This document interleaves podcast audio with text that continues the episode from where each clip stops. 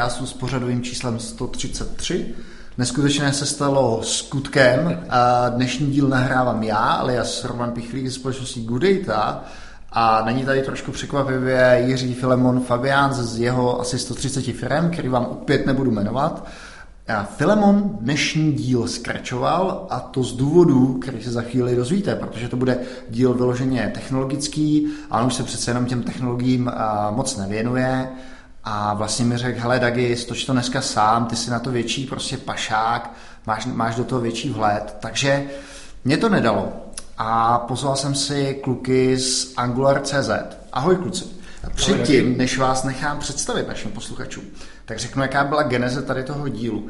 My jsme vlastně natáčeli v Zonky a v Zonky a jsme si trošku do Angular Replay, že to je vlastně na hovno, No, no, možná jsme neřekli, že to je úplně na hovno na, na plnou hubu, ale řekli jsme, že rozhodně my jsme v, my jsme v Angularu eh, nezačínali nový projekt. A když jsme tohleto, když jsme tohleto řekli, tak se potom strhl na Twitteru brutálně dlouhá a výživná debata o tom, že že vlastně to možná tak není a že jsme si ten názor utvořili povrchně a možná o tom ani víc nevíme. Takže dneska jsme se rozhodli dát prostor Angularu, aby se ne, aby se obhájil, ale aby, aby jsme vám tuhle tu technologii, která je určitě skvělá, představili. Tak jo, kluci, řekněte něco o sobě, odkud pocházíte, jaká je vaše historie, jak jste se k Angularu dostali, představte se. Tak ahoj, já jsem Vítě Plšek a k Angularu jsem se dostal docela letitě. Já jsem teda dělal v PHP, ale dělal jsem velké aplikace, byly to jako dá se říct tisíce člověkohodin, byly to hlavně informační systémy, nebyly to webové stránky. No a s tam jsem utekl teda do Javy, protože jsem chtěl psát víc čistého kódu. To se úplně nepovedlo. No, to se úplně nepovedlo, protože dělal jsem i pro velké firmy a tam ten kód trpí možná jako ještě hůř než to PHP. Ale tam jsem se setkal potom s javovými frameworky pro psaní frontendu, jako typicky s Wiketem. No a on si bere za cíl, aby před vývojáři ukryl JavaScript. Jako vyloženě oni to mají v názvu, nebo prostě v tom jejich popisu. Jako píšte webové aplikace bez jediné řádky JavaScriptu. No a jako tam se začalo narážet u těch větších aplikací potom na to, že nikdo tomu nerozuměl, nikdo to nechtěl dělat. A já jsem v té době byl jeden z mála, kdo ten JavaScript úplně nenenáviděl. Takže jako jsem to dostal na starost a ve chvíli, kdy jsem přišel na to, že to jsou hlavně rich UI frameworky, které se chovají tak, že ten klient vůbec neví, co se děje a kvůli každé věci tahá za nožičku server, tak jako jsem si říkal, že to jako není ten směr. No a to bylo nějak kolem toho roku, kdy to bylo, 2011, na WebExpu se objevil, uh, kdo tam byl, Vojtajina, Vojtajina s Angularem a to se mi jako hodně zalíbilo, tak jsem si s tím začal hrát. Ahoj, já jsem Milan. Moje cesta je trošku jednodušší. Já jsem šel z PHP přímo do JavaScriptu. My jsme vlastně na začátku dělali ve společné firmě. Byla to firma, jak říkal Vítě, PHP, webové informační systémy. Poměrně velké, tisícovky člověk hodin. A v téhle té firmě byl ten problém, že nikdo ten JavaScript nechtěl dělat. A na mě to tak nějak zbylo, docela mě to bavilo. A tak jsem se tomu začal věnovat. No a dneska už v té firmě nedělám, živím se školením Angularu JavaScriptu. Mm-hmm. To teda děláme spolu, to je právě ten Angular.cz. Hmm. Hele, kluci, můžete teda nějakým způsobem osvětlit ten, ten tweet, který vlastně vedl tady k tomu podcastu? Jasně, vy jste tam uh, hejtovali Angular a potom jste vlastně řekli, ale my o tom nic nevíme. Jo? A já jsem na to odpovídal něco, jako takhle vypadá 8 z 10 hejtrů. Jo? Nám nejde o to, jako nikdy netvrdíme, že Angular je nejlepší na všechno a když ho použijete, budete do smrti šťastní, to je samozřejmě nesmysl u každého frameworku. Ale ten princip, že dneska tady u nás v České republice Angular všichni vnímají strašně negativně, a jakmile se řekne Angular, přijdem na akci, a co děláte, školím Angular? Je, Angular, to je shit. A jako počkej, ty jsi to něco dělal? Ne, nedělal, no, ale slyšel jsem to a kámo říkal, jo, a to, to, je přesně ten princip. Ty lidi s tím nemají tu zkušenost, tak on neví, ale přitom, přitom eh, to hejtujou. Takže to byla reakce spíš tady na tohleto. Přesně tak, jako nechtěli jsme vůbec vyvolávat jako diskuzi Angular versus React, protože to jako úplně není ten směr, kterým bychom chtěli jako se prezentovat. A k tomu se ještě dostaneme. K tomu se jo, uh, kluci, uh, ne všichni naši posluchači jsou kovaný frontendoví vývojáři, tak můžete trošku říct něco, co je Angular JS za framework, jaký jsou ty hlavní koncepty? Já bych to možná vzal trošku historicky. Když se jako podíváme na to, jak ten Angular vzniknul. Jo. Angular, ať se to neví, jako nepoměrně starý. Ty první verze jsou někde z roku 2009. V té době Miško Hevery to vyvíjel ještě s člověkem, který se jmenuje Adam, Adam Abrams. Možná Miško Hevery vám mohlo být známý jméno i jako, jako z lidí, lidem z Java světa. On napsal uh, Writing Testable Code. Děkuju. a věnoval se vlastně čistému kódu a testování v Google, blogoval o tom, takže poměrně zajímavý člověk. A tenhle ten člověk se vrhnul na psaní JavaScriptových frameworků, který, který měl nahradit právě ty serverové frameworky, tak jako o nich mluvil Vítě. Tam bylo právě cílem jako zbavit se toho odstínění toho člověka a AngularJS měl, byl vlastně součástí nějakého nástroje pro tvorbu uh, Java Enterprise aplikací, že právě na to, aby se vystavil ten frontend, tak chtěli používat tady tohle. No to se naštěstí nestalo a dneska je Angular teda open source. Hmm. No a... Myslíš si teda, Víte, že ta že ta větev těch frameworků, které se snažili toho vývojáře do toho JavaScriptu odstínit, je kompletně mrtvá? Ne. To bych jako rozhodně si netrofil říct, ale vezmi si, jak vyloženě vypadají ty firmy, kde jsou javistky. Jako moje zkušenost teda je taková, že jsou tam prostě Java vývojáři, kteří dělají webovou aplikaci, pak jsou tam nějací databázisti. No a ti Java vývojáři, kteří dělají tu webovou aplikaci, přece dělají ten web, tak jako oni budou mastit i to HTML, i ty CSS. A oni kolikrát jako v tom nejsou kovaní nebo přišli třeba z desktopu, tak tady tyhle frameworky jim to strašně ulehčují. Aha. Akorát, že ty potom si do toho světa přineseš úplně jiné problémy. Hmm. To znamená, třeba typicky, když chceš podporu, aby, uh, tlačítka zpět. Typicky tlačítko zpět, tady v těchto frameworkcích je problém, protože oni fungují prostě jinak. Oni jsou stavové, celá ta stránka se často drží někde v sešně na serveru a tady tohle je docela problém. Hmm. A ještě teda, než, než tady do toho se trošku víc ponoříme do pověstu historie. No, ne. A říkal si, že teda Miško Hevery, rok 2009, že začali to vyvíjet. Jaká byla ta další geneze? Protože já, když řekneš AngularJS, tak já si představím Google, takže a Google si to vzal pod křídla? Nebo ne, ne, Miško byl zaměstnanec Google už v té a. době a v podstatě někde kolem roku 2010, myslím, byla u když se podíváš do changelogu, tak z 2010 pochází nějaká 0.9 verze, mm-hmm. která byla první, o který se tak nějak mluvilo. Když to tady představoval ten Vojtajina, tak to si myslím, že byla právě tady ta mm-hmm. 0.9 verze na tom mm-hmm. A vlastně dneska jsme u nějaké verze 1.4, ten vývoj pořád pokračuje, 1.5 je, 1.5 je teď mm-hmm. v betě. Mm-hmm. A můžete říct teda něco o základních rysech toho, toho frameworku? Tak, vy jste tady minule měli kluky Zenbru, to je velice podobné. Prostě Angular je Single Page Application Framework, který je navržený, aby fungoval samostatně. Jako v podstatě se na to dá dívat jako na externí aplikaci. Mm-hmm. Takže typicky, když máš serverovou apku, kde, která komunikuje s databází, řeší ti business logiku, ale má konektory třeba do jiných systémů, třeba do nějakého fakturačního mm-hmm. softwaru nebo prostě pro nějakou eh, pro nějaký panel, co je u zákazníka, anebo pro mobilní apku, tak ten web v podstatě byl jako jediný takový otloukánek, který musel mít tu prezentační logiku na té straně serveru. A u těch SPAček je to vlastně tak, že ono se opravdu chová jako externí aplikace. Mm-hmm. Takže ten framework ti dává úplně všechno. Že tam máš, vlastně máš tam k dispozici všechno od komunikace se serverem, přes vykreslování, po routing. Mm-hmm. Uh, jak hodně byl tady ten framework, nebo je designově inspirovaný tím světem Java, protože jsem uh, někde jsem zaznamenal, že se říká, pokud jste Javář, tak uh, do toho světa AngularJS se vám podaří naskočit poměrně dobře, protože některé ty koncepty jsou tam velmi podobné, dependency injection a tak podobně. Jasně. Tak jako rozhodně Angular od začátku říkal, oddělujte data od HTML. To, bylo, to byl na tu dobu já bych řekl docela jako velký rozdíl proti těm aplikacím, jak se psali předtím, protože typicky, jak to vypadalo, vykreslil se HTML a když ho chtěl rozpohybovat, tak zase jQuery a chytal se z nějak na ty elementy a snažil se z nich parsovat data, zase je tam vracet a, a Angular vlastně přišel s tím, že bys to měl mít odděleně. Jako těsně po něm přišly další frameworky, které říkali to samé, ale prostě ten trend tam přišel mm-hmm. tady toho oddělení. Máš tam, jak říkáš, dependency injection, jako rozhodně nesrovnávat se Springem, máš to opravdu jednoduchý kontejner, do kterého něco zaregistruješ a jediné, co dostáváš, jsou singletonistama, mm-hmm. ale pro ty JavaScriptové aplikace to stačí a zase ti to umožní oddělit tu logiku. Takže ten kód najednou vypadá úplně jinak. Najednou to jsou malé třídy, malé objekty, krátké metody unit hmm. testy, jo, takže jsi schopný vlastně tak, jak jsi na backendu, zvyklý si dělat svý malé věci, které řeší jednu věc, otestovat si a pak je začne do té aplikace, tak tady to najednou, najednou je možný. Hmm. Ale vlastně možná, co jsme jako neřekli, nebo co by mělo zaznít, tak úplně jako základní koncepční myšlenka toho Angularu, a myslím, že to je description na GitHubu, že vlastně on rozšiřuje HTML tak, jako kdyby mělo být napsaný pro psaní webových aplikací, kdyby bylo učený pro psaní webových aplikací. Jo, to znamená, gro je toho, že opravdu v tom HTML máš nějaký další tagy, který si můžeš psat sám, nebo tě dodává Angular, anebo tam přidává nějaké chování. A vlastně pracuješ eh, s tím view přímo v HTML, nedělá žádné to navyšování události tak. Mm-hmm.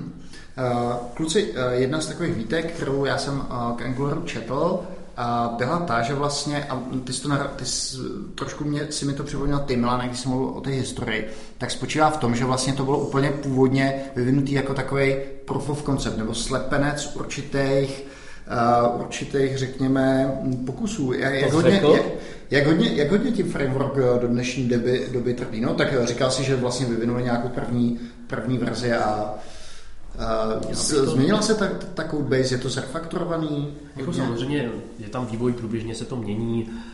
Když se budeme bavit třeba o, o tom principu, jak Angular vlastně detekuje ty změny, tam nějaký duty checking zatím, tak ten taky prošel nějakým vývojem, je dneska chytřejší, nedělá tolik těch kontrol, když to není potřeba. Ale když bych se měl třeba porovnat s tím Embrem, jak tady mluvili kluci pár dílů zpátky, eh, tak tam oni říkali, že jako hodně se měnili koncepty toho frameworku jednou, že se to má psat sem, po druhý sem. A tohle to bych řekl, že je poměrně stabilní. Co je možná trošku horší, je ta komunita. E, mně přijde, že když se budeš dívat na články nebo návody, tak dost často, dost často zjistíš, že spousta návodů, které vychází dneska, jsou vlastně psaný v tom stylu, jak, ty, jak ta komunita ty věci psala tři roky zpátky.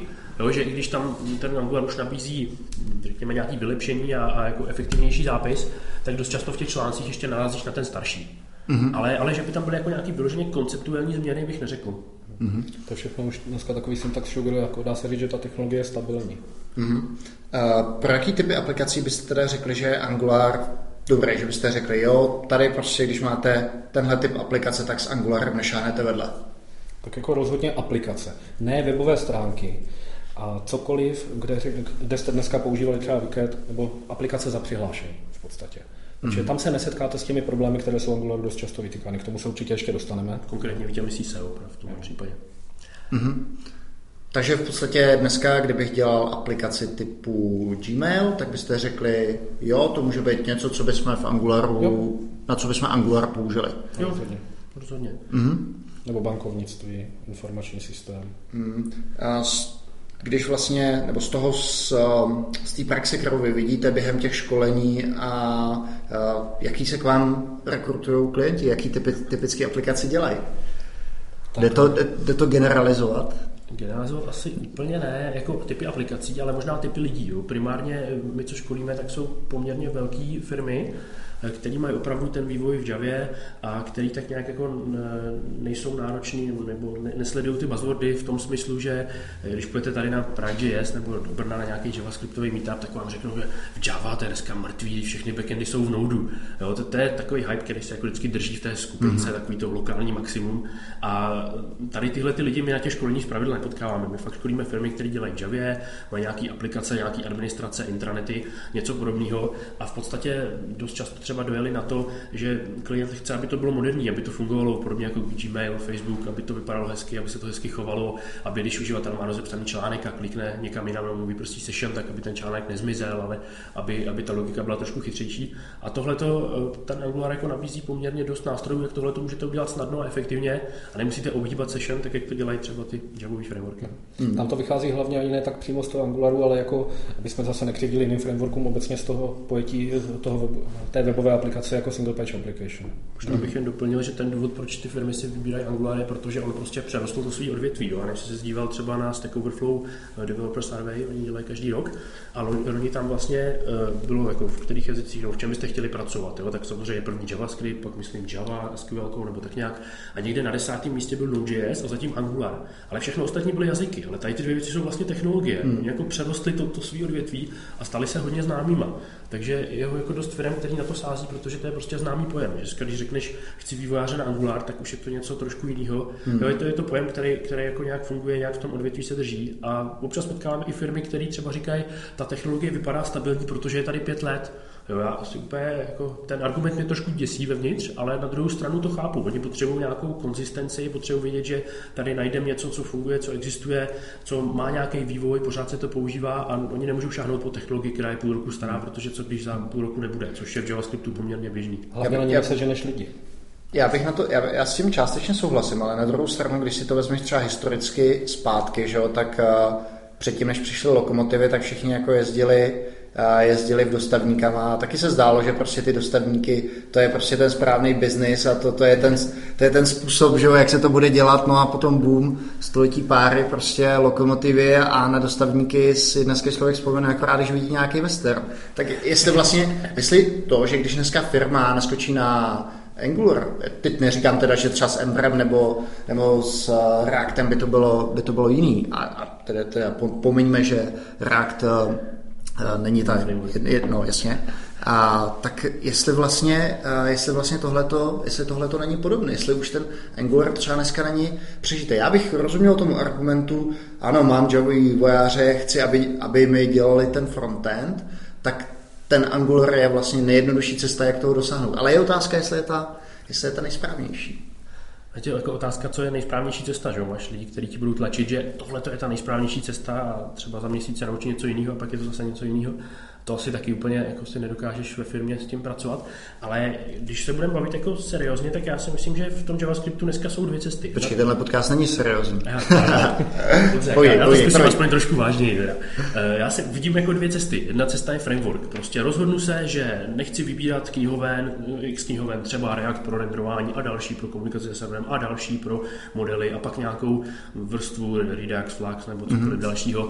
Tak buď ty takhle sestavíš, anebo řekneš, ne, počkej, já chci radši framework framework a vezmeš si framework. No a máš framework se všema výhodama a nevýhodama. Výhoda je, že máš dokumentaci, že můžeš dát inzerát, chci, chci angulařího vývojáře a ten člověk ví, do čeho jde. A nevýhoda může být, že tam narazíš na nějaké omezení. Jo. Ale na druhou stranu, eh, ten Angular je svým způsobem taky flexibilní v tom, že ty jsi schopný říct dobře, co dělá Angularu problémy.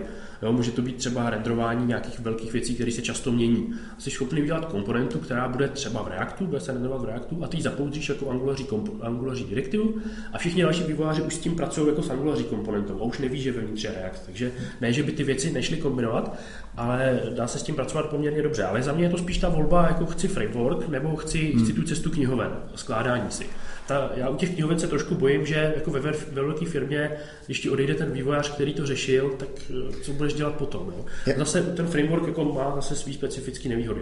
A když teda, už to dokončil poslední větu, ta, ten framework, když se budeme bavit dneska o tom, který framework, tak Angular je opravdu ten, o kterým je nejvíc vidět, nejvíc slyšet, jo, nejvíc se o něm píše. Takže z těch frameworků, když se budeme bavit o popularitě, tak je to jako nej, největší hvězda.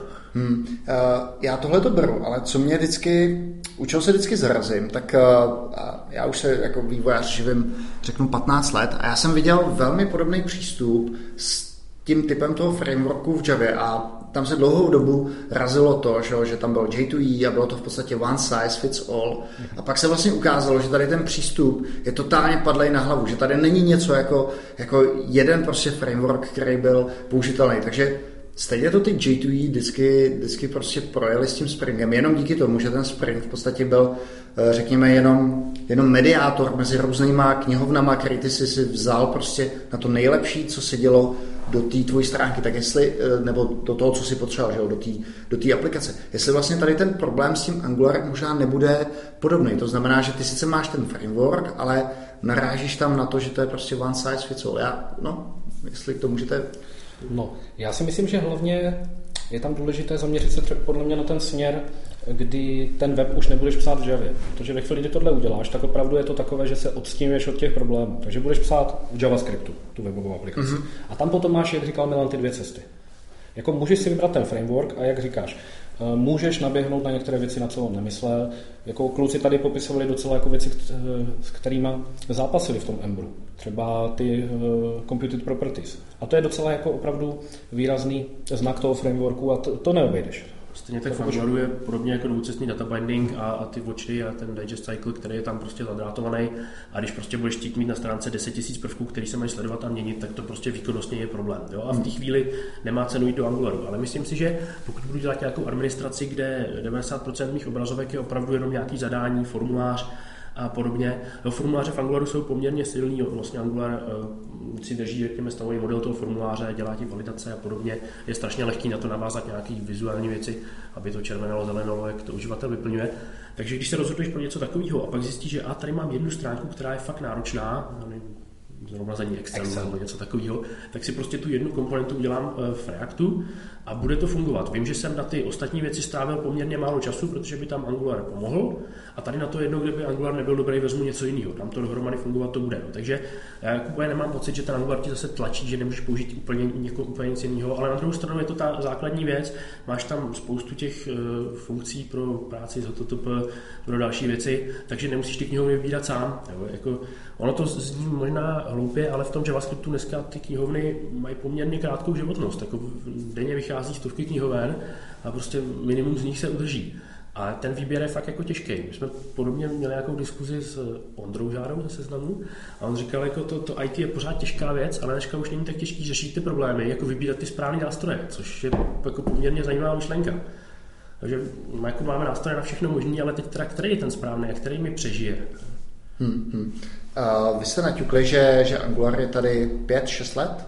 2009, no, to bude 6 let. Uh, Můžete teda trošku říct něco, jak to, jak to vypadá s eh, budoucností eh, Angularu, protože tady byla taková poměrně velká diskuze kolem toho, když dneska půjdu do Angularu, dává to vůbec smysl, že je tady verze nějaká 1.5 a na verzi 2.0 se pracuje, jestli se nepletu, uh, tak co byste tady k tomu řekli? A předpokládám, že teda verze 2.0 ještě není, není ready. Není. Tak, kdy bylo oznámeno? A, a, a jsou teda nekompatibilní, jenom abych, jestli Takhle, jsem to dobře já, já, to rozvedu tady tohle, aby jsme o tom nemluvili takto. Ale kdy byl oznámený Angular 2.0? Eh, já si myslím, že to byl loňský říjen na NG Europe, nebo někdy takhle, že to bylo. Myslím, že to bylo na ale to je jedno. Nejsem, nejsem si teda jistý, ale bylo to prostě bylo to, je to víc než rok už. A od té doby jako ono to spustilo u nás podle mě šílenou hysterii o tom, jako co dál, co teď, protože přece chceme používat ty nejnovější verze všeho a když jsme si zvolili ten Angular, tak jako musíme tlačit ty nové verze. No ale ono se ukázalo, že to bude trošku jinak. Původně uh, ty ohlasy na to byly takové, že nepůjde to povýšit, bude to úplně nekompatibilní, bude to něco jiného. Jako jediné, co je teď jasné, je, že to bude Eh, bude v podstatě nový framework. Vychází z podobných konceptů, píší ho podobní lidi, ale to neznamená, že to je jako úplně přímý nástupce. Jako vem si uh, Stras jedničku, Stras dvojku. To byl hmm. úplně jiný framework, který vznikl koupí nějakého webworku nebo něčeho takového. A dlouhou dobu se používali oba dva zároveň. A tohle bude přesně ten samý případ. A v podstatě jako ta hysterie vzešla z toho, že oni řekli, zrušíme tenhle koncept, zrušíme tohle, zrušíme tohle a někdo se ptal, jako, a máte cestu, jak upgradeovat? A někdo řekl, ne, nemáme, protože nemáme ten framework. A ta druhá půlka už se nějak zapomněla a zůstalo jenom to, nemáme cestu, jak upgradeovat. Dneska už jako jsou popsané koncepty těch upgradeů, jsou vlastně ta jedna pětka se přibližuje i té dvojce z hlediska nějakého zjednodušeného zápisu některých věcí, které pak zase v té dvojce budou kompatibilnější a jsou eh, popsané nástroje a vyvíjí se, eh, který ti umožní provozovat jedničkový komponenty ve dvojkové verzi a dokonce i opačně, dvojkový komponenty v jedničkové verzi. Ale tohle to je pořád všechno ve vývoji. Jo. Není to tak, jako že dneska bys na to přecházel. To, jako z mého pohledu je to strašně předčasný. O tom Angularu 2 se strašně dlouho mluví, takže jako lidi mají pocit, že, že jako to už by jako mělo být. Ale reálně, jestli dneska je Alfa 48, jestli se nepletu, a blíží se to k betě. Možná, když se zadaří, tak bude beta do konce roku, možná začátkem příštího. Jo, ale pořád je to první beta, to je strašně brzo. A druhá věc je, když jako by se rozhodl, protože opravdu chceš jako do toho jít a v té dvojice psát, tak najednou jako nemáš moc těch knihoven. Že? Chceš eh, třeba v Angularu jedničce, když chceš nějaký GUI, tak šáhneš potřeba po vývoji Bootstrapu. Jo? Bootstrap CSS Framework, máš komponenty a, a funguješ. V té dvojce tohle to zase je to nějaké alfě, ale je to velmi raný, protože není ta dvojka samotná. Jo, a tohleto prostředí eh, tam prostě ještě není k dispozici a já bych se trošku jako bál na to jít předčasně, aby si vlastně většinu těch věcí nemusel psat sám. Hmm. Já ještě mě teda vrtá hlavou, čím eh, dost často tady v tom podcastu už zaznělo slovo historie. Čím byste teda řekli, že to je, že to je způsobem, že eh, já vám teda nechci podsouvat svoji teorii, ale rád si to poslechnu. A pak ji teda možná řeknu. Takhle, já si myslím, že to je rychlostí toho vývoje toho javascriptového světa, že opravdu tam ta, ta komunita naše kolem toho JavaScriptu sleduje opravdu ty poslední trendy. Vem si, jako, o jakých frameworkích a technologiích se dneska mluví. Jako mluví se o věcech, co jsou tady půl roku. Dovedeš si jako tohle představit jako v Javě?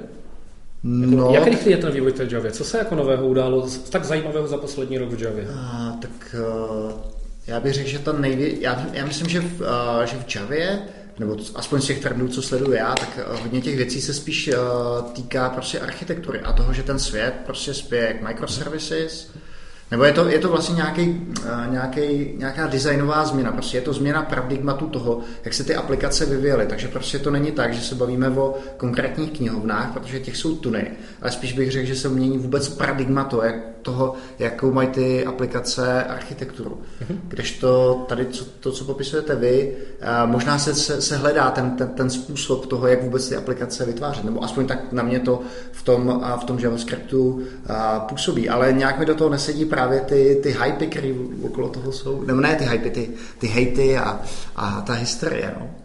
Tak jako ono, jednak to, to změna, ta změna paradigmatu je tam v podstatě taky. Jo. Řekněme, React eh, přinesl to, že většina lidí se teď přikládí k tomu funkcionálnějšímu přístupu, immutable struktury a podobně. To je jako rozhodně nesporný vliv toho Reactu. Druhá věc je, že ty browsery se strašně posunuly. 2.9 bylo, pokud se nepletu předtím, než byl vydaný Chrome, ještě mě mm-hmm. nejsem si úplně stejný, ale v podstatě Chrome jako do toho JavaScriptu vnesl úplně nový vítr, že? protože jednak byl výrazně rychlejší než všichni ostatní, druhá na základě jeho JavaScriptových engineů vznikl Node.js a teď tam byl obrovský boom, eh, dalo by se říct jako takový století páry, prostě najednou task runnery a další věci, na kterých si byl zvyklý z těch ostatních jazyků, že tam funguje, tak najednou ten JavaScriptový ekosystém strašně vyrostl. A to je jako poměrně, poměrně mladá věc, já nevím, 2011, 12, 13, jo, to tady tyhle ty věci, které se dneska používají jako běžný. A druhá věc je, že v tom JavaScriptovém světě ta adopce je opravdu rychlejší. Že? Dneska všichni používají Babel jako transpiler, eh, jak má scriptu 6 na jak má scriptu 5. A ten Babel je to tak tři čtvrtě roku, co se přejmenoval a předtím se půl roku jmenoval jinak, ale to se začal objevovat, jako, jako začal být zajímavý v podstatě ani ne před rokem. A najednou je to mainstream v tomhle a používá ho většina lidí, která používá ES6. Jo, což je, ta adopce je tam jako výrazně rychlejší než u těch jiných jazyků, nebo aspoň tak, jak jsem na tom já byl zvyklý všichni. Hmm, hmm, hmm. Nicméně to pořád teda nevysvětluje tu, tu historii. Nebo myslíte si teda, že ta historie je způsobená tím, že, uh, že ty lidi mají pocit, že pořád je potřeba používat něco nového, nebo kde, kde se bere ta kontroverze? Dobře, tak, tak mi to řekneme. Uh, částečně mně přijde, že tady u nás to trochu dělá Dan, že jo? protože on má poměrně, Steigerwald, on má poměrně Eh, dobrý jméno, je ho hodně slyšet a jeho názory na tohle to jsou poměrně jednoznačné. Já ti do toho teďka, Milane, uh, skočím, jo? A když, když půjdete na soundcloud.com lomeno CZ podcast, pokud nás tam uh, posloucháte, tak eh, ten SoundCloud má jednu skvělou vlastnost a to je to, že ke každé minutě tam vlastně, ke každé části záznamu tam může dát někdo komentář a dá nám tam občas něco ke každé, k nějaké sekundě okomentuje. Tak sorry, tak jenom když tohle budete poslouchat, tak si zapamatujte, že to je někde kolem 27. minuty. A, tam bude hodně těch komentářů. Tak povídej, povídej. Takže myslím, že, že, že Dan dělá hodně, je to člověk, který na to má se silný názor. Má na to velmi silný názor a je ho hodně slyšet, takže ten, ten jeho názor se dost rozšířil, dost rozšířil mezi lidmi. A, ale upřímně jako myslím si, že tohle je právě to, co vede k tomu, jak jsme říkali na začátku o tom tweetu, že někam přijdeš a řekneš, co Angular, to fakt děláte, to je hroznější, tak dělal jsi s tím něco? Ne, proč? Jo? Nebo druhá varianta, to my jsme ho použili místo jQuery na, na pluginy, říkám, počkej, to je úplně blbost, to je framework na SPAčka. No, říkám, že ten framework je úplně špatný. No a jako to je trošku nepoměr. Takže tyhle ty dvě věci, jednak jako silný ten tlak v té komunitě a, a druhá, že ty lidi opravdu to použili na špatné věci a pak se špatně, špatně dopadly. Jo, jo. A já teda musím říct, že třeba ty nářky nad tím Angularem jsem neslyšel nejenom od toho Dana, nebo já jsem vlastně Dana, já ho tak dlouho neznám, ale vím, že uh, Good Data historicky vždycky uh, vyvíjela že, UI aplikaci, používali jsme ještě YUI, mm, pak jsme si prošli právě Embrem, dneska jsme na Reactu. Vlastně, když jsem se s těma JavaScriptovými vývojářema bavil, tak o, nikdo z nich prostě neříkal, ano, ten Angular je prostě ta cesta, kterou jsme měli jít, kromě jednoho vývojáře, kromě jednoho vývojáře. A ten vývojář byl bývalý, bývalý javista. A vlastně nikdo z těch, z těch kovaných JavaScriptů prostě neřekl, jo, Angular to je prostě ta, ta cesta. Tak jestli možná to není způsoben tím, že opravdu ty backendoví vývojáři, kteří jsou odkojen že jo, Javou, možná nějakým C Sharpem a dalšíma věcmi, tak pro ně je vlastně to, jak to ten, jak to ten Angular dělá, to nejbližší a, a, a ten zbytek, ten, který dělá ten Wave, a, te, a ten bas kolem toho, tak jsou naopak ty kovaný javascriptaři, jejich, jejichž názor je vlastně rozdílný oproti tomu, co, co, co dělá, nebo tomu, co rozí ten Angular. Ale to je, to je jenom moje interpretace. Jako jednak rozhodně Angular jako backendistovi ti bude blízký a jednoduchý. Dostaneš celý balík, máš k tomu dokumentaci, víš, jak to používat, nemusíš o tom moc přemýšlet. Jo? Takže v tomhle smyslu, že jako dostaneš tak jak jsi byl zvyklý na celý balík na frontendu, tak teď máš celý balík věcí na, na no, pačně, jak jsi byl zvyklý na backendu, teď ho máš na frontendu, tak v tomhle smyslu to asi může být jako jednoduchý a blízký. Jo. Ale já, já úplně nevím, jestli, jestli dneska třeba to, co se děje v té JavaScriptové komunitě, ten React, ten příklon k tomu funkcionálnímu programování, reaktivní programování, jestli tohle to přechází opravdu od těch v úzovkách kovaných JavaScriptových programátorů, anebo jestli je to tím, že jako úplně hm, jiná kategorie programátorů najednou byla nucená dělat frontend a oni tam přinesli nějaký programátorský know-how odinut. Hmm. A to, to fakt nevím, jako na tohle asi mám malý přehled, abych tohle to dokázal nějak vyhodnotit. Hmm. Možná, že to tak je, že, že vlastně i, to, i ta změna paradigmatu v tom JavaScriptovém světě, kdy vlastně se začaly používat, začaly se ty aplikace dělat pomocí MVC frameworků, že to, to přece tady existovalo dlouhou dobu, že když, když jsi dělal GUI desktopové aplikace, tak tam bylo prostě MVC něco, co, co byl úplně základ. Když se podíváš na Swing, tak tam je to prostě úplně jasně oddělen. Komponenty se dokonce mají suffixy nebo prefixy model, view a já nevím, v, v renderovacím vlákně nemůžeš dělat nic dlouhotrvajícího. A vlastně ve chvíli, kdy ty, kdy ty lidi přešli potom do toho světa těch webových aplikací, tak vlastně se zač, začaly tady ty, tady ty myšlenky do něj přinášet a, a možná třeba dneska to vede k tomu, že se víc prosazuje reaktivní programování, že se víc prosazuje funkcionální programování. To je zajímavé. Určitě by se s tím dalo souhlasit a jako druhý vliv na to bude ten rozvoj těch prohlížečů, že? protože to, co uměli prohlížeče před osmi lety, je bylo někde úplně jinde, než, než jsme dneska. Jo, rozvoj toho jazyka, že vyšla specifikace ECMAScriptu 6 letos, Zdá se, že příští rok zřejmě vyjde další a vlastně přináší tam hodně zajímavé věci, posouvá ten jazyk poměrně rychlým tempem. Takže hmm. Eh, jako i tenhle, ten, tenhle ten vliv je tam taky významný, protože můžeš mít jaký chceš ideály, ale pokud ty browsery to nepodporují, tak smůla. Že? Ale dneska hmm. ta podpora tam je. Hmm. Hele kluci, teďka zcela upřímně, obáváte se o budoucnost Angularu? Ne, ne, nepochybujete o tom někdy? Neříkáte si prostě, to je technologie, která tady za chvíli bude takový kobol? Myslíte si, že ta, že ta budoucnost je prostě uh, růžová, aby jsme, aby jsme si tady za deset, no, OK, za pět, za tři, za dva roky neřekli, jo, tak jak eh, jsme vzpomínali na různé technologie, které byly v Javě, jo, teďka mi úplně to jméno vypadlo, uh, Java, Java FX, a nevím, jak se to jmenovalo předtím, to jsme teda odepsali asi před osmi lety, pravda, přežila to o dva roky díl. Nemáte tady z toho obavu? Jak se to vezme? Když, když říkáš 10, 5, 2 roky, tak jsem si vzpomněl na nějaké školení, tuším, Pavla Sněhule, Postgres. On říkal, že pokud vaše databáze vydrží 10 let, tak buďte rádi. Pokud váš eh, aplikační server, aplikace vydrží 5 let, buďte rádi. A když váš frontend vydrží 2 roky, buďte za to rádi. Jo. Jo. Takže to je jako jedna věc, že opravdu tam ta dynamika je, je poměrně velká a ti uživatelé že žádají jiné funkce, protože zase vidí na, na Facebooku, na Google a podobně, že tam jako přichází úplně jiný očekávání, očekávání těch uživatelů a je dost možné, že to technologie, které na to máme dneska, nebudou stačit za dva, za tři roky a možná to bude i React, který nebude stačit. Mm-hmm. No, čímž nechci odepisovat React, to vůbec ne React je jako ale tak můžeš, můžeš, věc, to udělat. Ale je možný, že, je možný, že jako ty technologie, které máme dneska, fakt jako nám nevystačí na to, co budeme čekat za dva roky. Čekal mm. si eh, před třemi roky, že si na křižovatce pustíš YouTubeový video, když stojíš na červenou. A už jako změnilo se to, co člověk očekává mm. od, té, od té aplikace. Což teda, abych se nechlubil cizím peřím, tak je myšlenka, myslím, že Petra Feršmana z, na Open Space o tom pěkně povídal. Mimochodem super akce teda. Jo. A mimochodem tohle je pěkný promo, po kterém tam někdo tuším volal, že vlastně J Open Space sponzoři dali peníze a pak to vůbec nikde nezaznělo, takže ještě jednou J Open Space CZ a příští rok bude další díl. Určitě jeďte. Určitě jeďte, dozvíte se tam plno zajímavých věcí a, a kluci, vy tam budete? My jsme tam letos byli, poprvé teda, a předpokládám, že budeme i předpokládám, že budeme i příště. příště. To byla první a akce, po které manželka byla ráda, že jsem přijel. pokud, pokud by se někdo bál, že to je jako Java svět, tak se bát nemusí. Rozhodně ta akce byla super. A když jsme se k tomu dostali, možná by stála za zmínku ještě jedna věc. Eh, někdo tam měl tolk o tom, že eh, jako eh, dneska ty konference, běžné webové konference jsou u těch hypech, kde se všichni poplácají po zádech, jak používají ty novinky, ale chybí tam ta retrospektiva.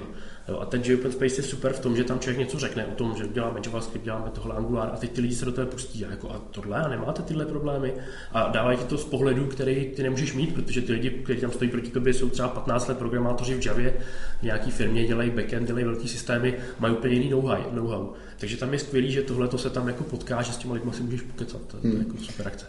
No ale ty už si, ty už si naťuknul ten svět těch browserů. Jedna z věcí, která byla Angularu často vytýkaná, to byla vlastně eh, výkonnost. Můžete teda říct, v čem spočíval ten problém, a jestli je to vyřešen, ty už si maličko na, na, naznačoval to, že pokud bude ten model teda aplikace složitější, tak stejně asi možná v tom Angular by to mohl být problém, tak eh, můžete teda dát nějaký komentář k té výkonnosti? Tak. Víte, třeba, aby nemluvil pořád jenom Milan. Ne, vy se střídáte pěkně. Milan se docela rozjel, když má ten názor, názor vyhraněný, tak to do toho dává srdce dost. No, Uh, jako co je nejvíc Angularu vytýkáno, tak je právě ten dirty checking. Protože eh, jak fungují jináčí šablonovací systémy? Když si představíš handlebars, tak právě kluci tam naráželi na ty problémy s tím competitive properties, že prostě museli navázat si vzájemně ty vazby těch jednotlivých komponent. No a Angular na to jde úplně eh, od lesa. Ty máš prostě jednoduchý šablonovací systém, ve kterém ty vyjádříš nějaký výraz a on ho sleduje ten výraz. Ten výraz může být různě složitý, může to být prostě vlastnost objektu, může to být volání metody a on to sleduje. A ty nemusíš dělat nic jiného. Pošleš do té šablony javascriptový objekt a ono to funguje. No a daní za to je právě uh, ten potenciální problém s výkonem. Když říkám potenciální, tak to myslím tak, že ty musíš vědět, že tohle se pod tím děje. Nesmíš toho zneužívat. V těch metodách, které voláš z té šablony, nesmíš používat nic složitého, nesmíš nic načítat z žádné cache, měl bys prostě udělat jednoduchou podmínku. Těch vočů tam musíš mít málo. Nějaký local, Jasně, local, nebo něco. Nějaký local store. Nebo tak. Uh, měl bys jich mít jako dostatečně malé množství a neměl bys toho jako zneužívat tady tenhle. Takže co ten Angular dělá, prostě když si myslí, že by se něco mohlo změnit, tak prostě zkontroluje všechny ty místa na té stránce, jestli se náhodou nezměnily. Jo? Stará hodnota, nová hodnota, porovná je. Fakt jako nic, nic chytrýho, jenom tohleto. Takže to je, to je to. Druhá věc je, že eh, když tu aplikaci nějak rozdělíš routingem na prostě jednotlivé stránky, tak jsi na stránce, kde budeš zadávat pivo a vedle budeš zadávat pivovár a tam budeš zadávat hodnocení a máš to věci, kde prostě máš těch míst 20, 30, 50, 100, to je úplně OK, 500, v pohodě. Problémy nastávají, když těch míst je řekněme 2000, 2500, v Chromu je to 10 000, že ten je výkonnostně někde jinde. Ale na tohle by se neměl dostat. Ale druhá věc je, když, když řekneme, že každý to místo znamená nějaký prvek v UI, dokážeš si představit, že usleduješ 10 000 prvků, který se tím mění na jednom displeji? No asi ne. No. Jo, takže pak je otázka, jestli jako z hlediska UI by to nemělo být navržený nějak líp a jestli to, ten problém nemůžeš v vozovkách obejít tím, že uděláš lepší UI. Hmm. Jako my jsme se s tím problémem typicky setkali u nějakých obrovských tabulek.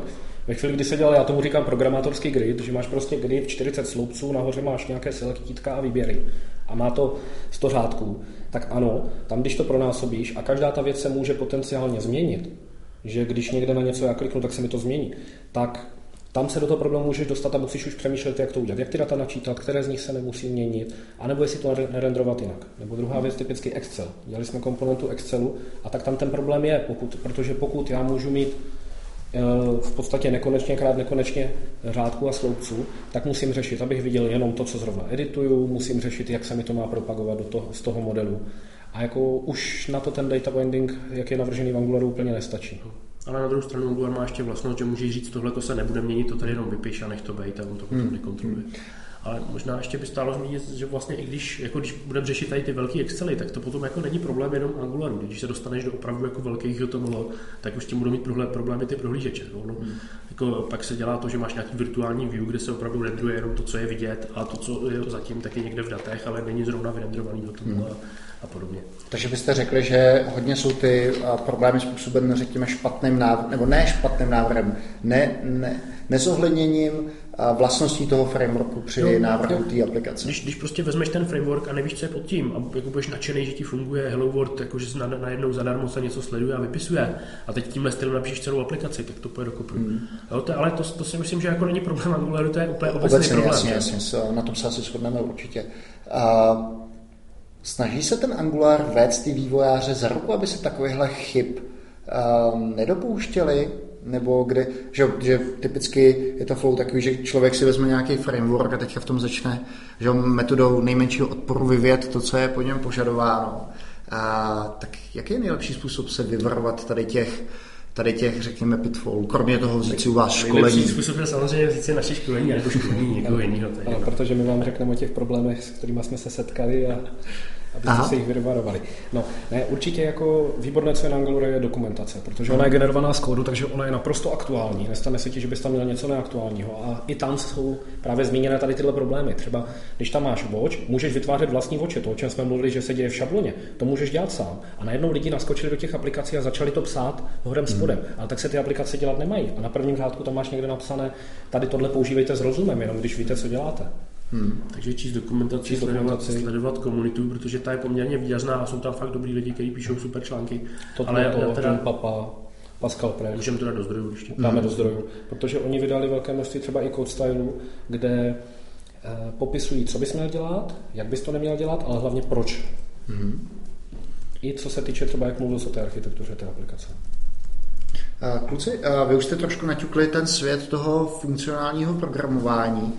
Jak hodně velký vliv to mělo třeba na, na Angular? Dokážete tohleto zhodnotit? Tak v té, v té jedničce si myslím, že tam jako moc velký vliv není. Ta jednička prostě, eh, řekněme, je stabilní, funguje a ty novější verze buď opravují nějaký bugy, vylepšují nějaký jako hm, ošklivý místa, a nebo to postupně směřují v té dvojce, aby ten přechod nebyl, nebyl tak zlej. Eh, u té dvojky tam je to úplně jinak. Ta dvojka je eh, založená, využívá reaktivní programování, Eh, když se tady bavíme třeba o té detekci změn, tak vlastně v té dvojce si můžeš vybrat, jestli ta detekce změn eh, bude probíhat podobným stylem jako v té jedničce, když tam není ten dirty checking a šíří se to stromem, takže tam nevzniká žádný cyklus. A nebo může říct, ten můj model je immutable a tím pádem to používá immutable k porovnávání, nebo může říct, můj model je observable a pak tam je reaktivní programování observables. Takže tam, tam si můžeš vybrat, tam ta inspirace tím je velká, nebo inspirace. Nebo jako používá to ty moderní trendy, to, co se dneska děje. Takže to tam jako v té dvojce je to opravdu znát. Mm-hmm. Uh, vidíte tam třeba, uh, vidíte v té dvojce uh, velkou inspiraci tř- třeba Reactem nebo, nebo Embrem? Nebo je... Já si teď normálně nejsem jistý, co bylo dřív oznámeno. uh, ne, tak React byl rozhodně dřív než Angular 2 oznámení. A abych se přiznal, tak nejsem takový znalec Embru, jo, takže takže jako rozhodně je tam příklon k, ke komponentám. Tak jako máš v Reactu komponenty, tak tady jsou komponenty taky, ale ty Reactí komponenty jsou vyloženě view, že jo? Prostě React je jenom opravdu o tom view, definuješ si tady ti dám data a ta komponenta se ti takhle vykreslí. Když to ty komponenty v tom Angularu zase budou chytřejší, je to, já bych řekl, tak jako na půl cesty k web komponentám, jo? že ta komponenta už fakt jako může mít i eh, oddělený, oddělený dom, shadow dom používat a podobně. Jo, takže tam už, už ta komponenta je chytřejší, není to zase jenom ta view komponenta, ale je to tak trošku ta anguloří cesta. Hmm. Možná bys neříkal, že to jako přišlo až ve dvojce, jako v jedničce můžeš psát jako taky komponenty, jako direktivy jsou komponenty, kde tady tohle všechno jde samozřejmě. Dokonce teď se objevují články, které jako se přiklání k tomu nepoužívat některé základní staviny, stavební kameny Angularu jedničky a psát všechno prostě jako samostatné komponenty. Hmm. Uh, kluci, uh, můžete teda na závěr tady toho podcastu uh, uvést nějaký zdroje, třeba dát si kontakt na sebe, něco, co byste rádi zmínili? Tak, tak já možná zkusím takový jako obecnější poselství. je jedno, jaký nástroje použijete, používáte, ale znejte, rozumějte jim a pište čistý kód. Jo. Strašný, jako, hodně problémů, který jsem viděl v Angularu, nejsou vůbec o Angularu, ale o tom, že ty lidi prasí že netestují, že, že jako neví, jak ten kód pěkně napsat. A musím se přiznat, že i v těch firmách na těch školeních je to občas vidět, že ten svět těch jako běžných programátorů nemá ještě tyhle ty návyky, které bychom asi chtěli, aby, aby měl. Hmm. A jako potom je druhá věc, je, jaký si vybereš framework, ale pokud budeš prasit kód a budeš ho prasit v Reactu nebo budeš prasit v Angularu nebo v Embru, tak je to stejně špatně. Hmm. Hmm. Já bych možná řekl, že i když se rozhodnete pro ten framework, který jako na první pohled se zdá, že vás odstíní od toho JavaScriptu, tak to tak není. Jako měli byste rozumět i tomu JavaScriptu opravdu. Tak jo, já bych se teda pod vaše, pod vaše komentáře a rady podepsal, protože to je něco, co, co, co ve mně rezonuje, protože i já ze své zkušenosti teda musím říct, že když jsem školil Java, tak jsem si vždycky říkal, jo, jakým způsobem prostě my si zakládáme na dobrý testovatelnosti. A pak jsem byl překvapený, že třeba ty vývojáři to vůbec nebyli schopni, nebyli schopni používat, psát testy, často se vymlouvali na to, že nebyl čas a, a to je právě vtipné, jako máme dvě školení, jednak to Angulaří a druhá to JavaScriptový čistě. A to je právě jako mířený pro třeba Java programátory, kteří jdou do JavaScriptu. A v tom Angulařím, že se nám občas stane, že ty lidi řeknou, no my netestujeme běžně, tak jako jsem to říkal, tak jo, tak ty frontendisti tam to nemají tak zažitý ale opravdu třeba Java programátoři, kteří x let jsou Java programátoři, jdou se učit JavaScript a my jim řekneme, hele, tady se dají psát testy, tady tohle ukážeme Jasmine, Karmu. Takhle vypadá mock. Takhle vypadá mock. A oni řeknou, tak to je můj první test, co jsem napsal. A jako JavaScriptu? ne, ne, vůbec. co? Takže občas jako to člověka vyleká. Ještě bych se možná vrátil k jednomu tématu, jestli můžu. Uh, jsem se bavil s kamarádem nedávno, on říkal, právě my jsme si teď na svůj projekt jako vybrali Angular jedničku. Já jsem říkal, proč ne třeba React nebo něco jen tak jako ze srandy. A on ví, co dělám, čo, takže proto ze srandy. A on říká, no hele, nám to přišlo jako moc velký skok. Já si pamatuju, když prostě lidi, kteří dělali strukturální kód, přišli do objektového programování a udělali tam strašný prasárny. A teď my jsme všichni OOP programátoři, jsme Javaři a když teď přijdeme do toho JavaScriptu a ten Angular nám dá nějakou jako hierarchii, budou to objekty, tak my to můžeme udělat tak, tak dobře. Ale pokud půjdeme ještě do změny paradigmatu a ještě do změny jazyka, tak to musí skončit strašným balastem. Což je myšlenka, která mě docela potěšila, čímž zdravím Lojzu z GDG Tak jo, a i my zdravíme. Kluci děkujeme za, nebo děkuji za perfektní povídání. Bylo to fajn a udělejte si klidně ještě nějaký promo, řekněte, kde vás, kde vás lidi najdou, kdyby měli o nějaký vaše školení zájem, případně by vás, by se chtěli zeptat na něco, co se Angularu týká, protože předpokládám, že naši, hodně našich posluchačů vlastně s Angularem pracuje. Jasně, určitě, určitě se nás nebojte zeptat, odpovíme vám na angular.cz, najdete nás, najdete tam i nějaké povídání, kde jsme měli jinde, když se budete chtít podívat, jak přednášíme nebo jak to vypadá. A je tam formulář, přes který klidně nám můžete napsat dotaz a my vám odpovíme, pokud máte nějaký program, problém s Angularem. Super, tak jo, díky, mějte se, ahoj. Ahoj. ahoj.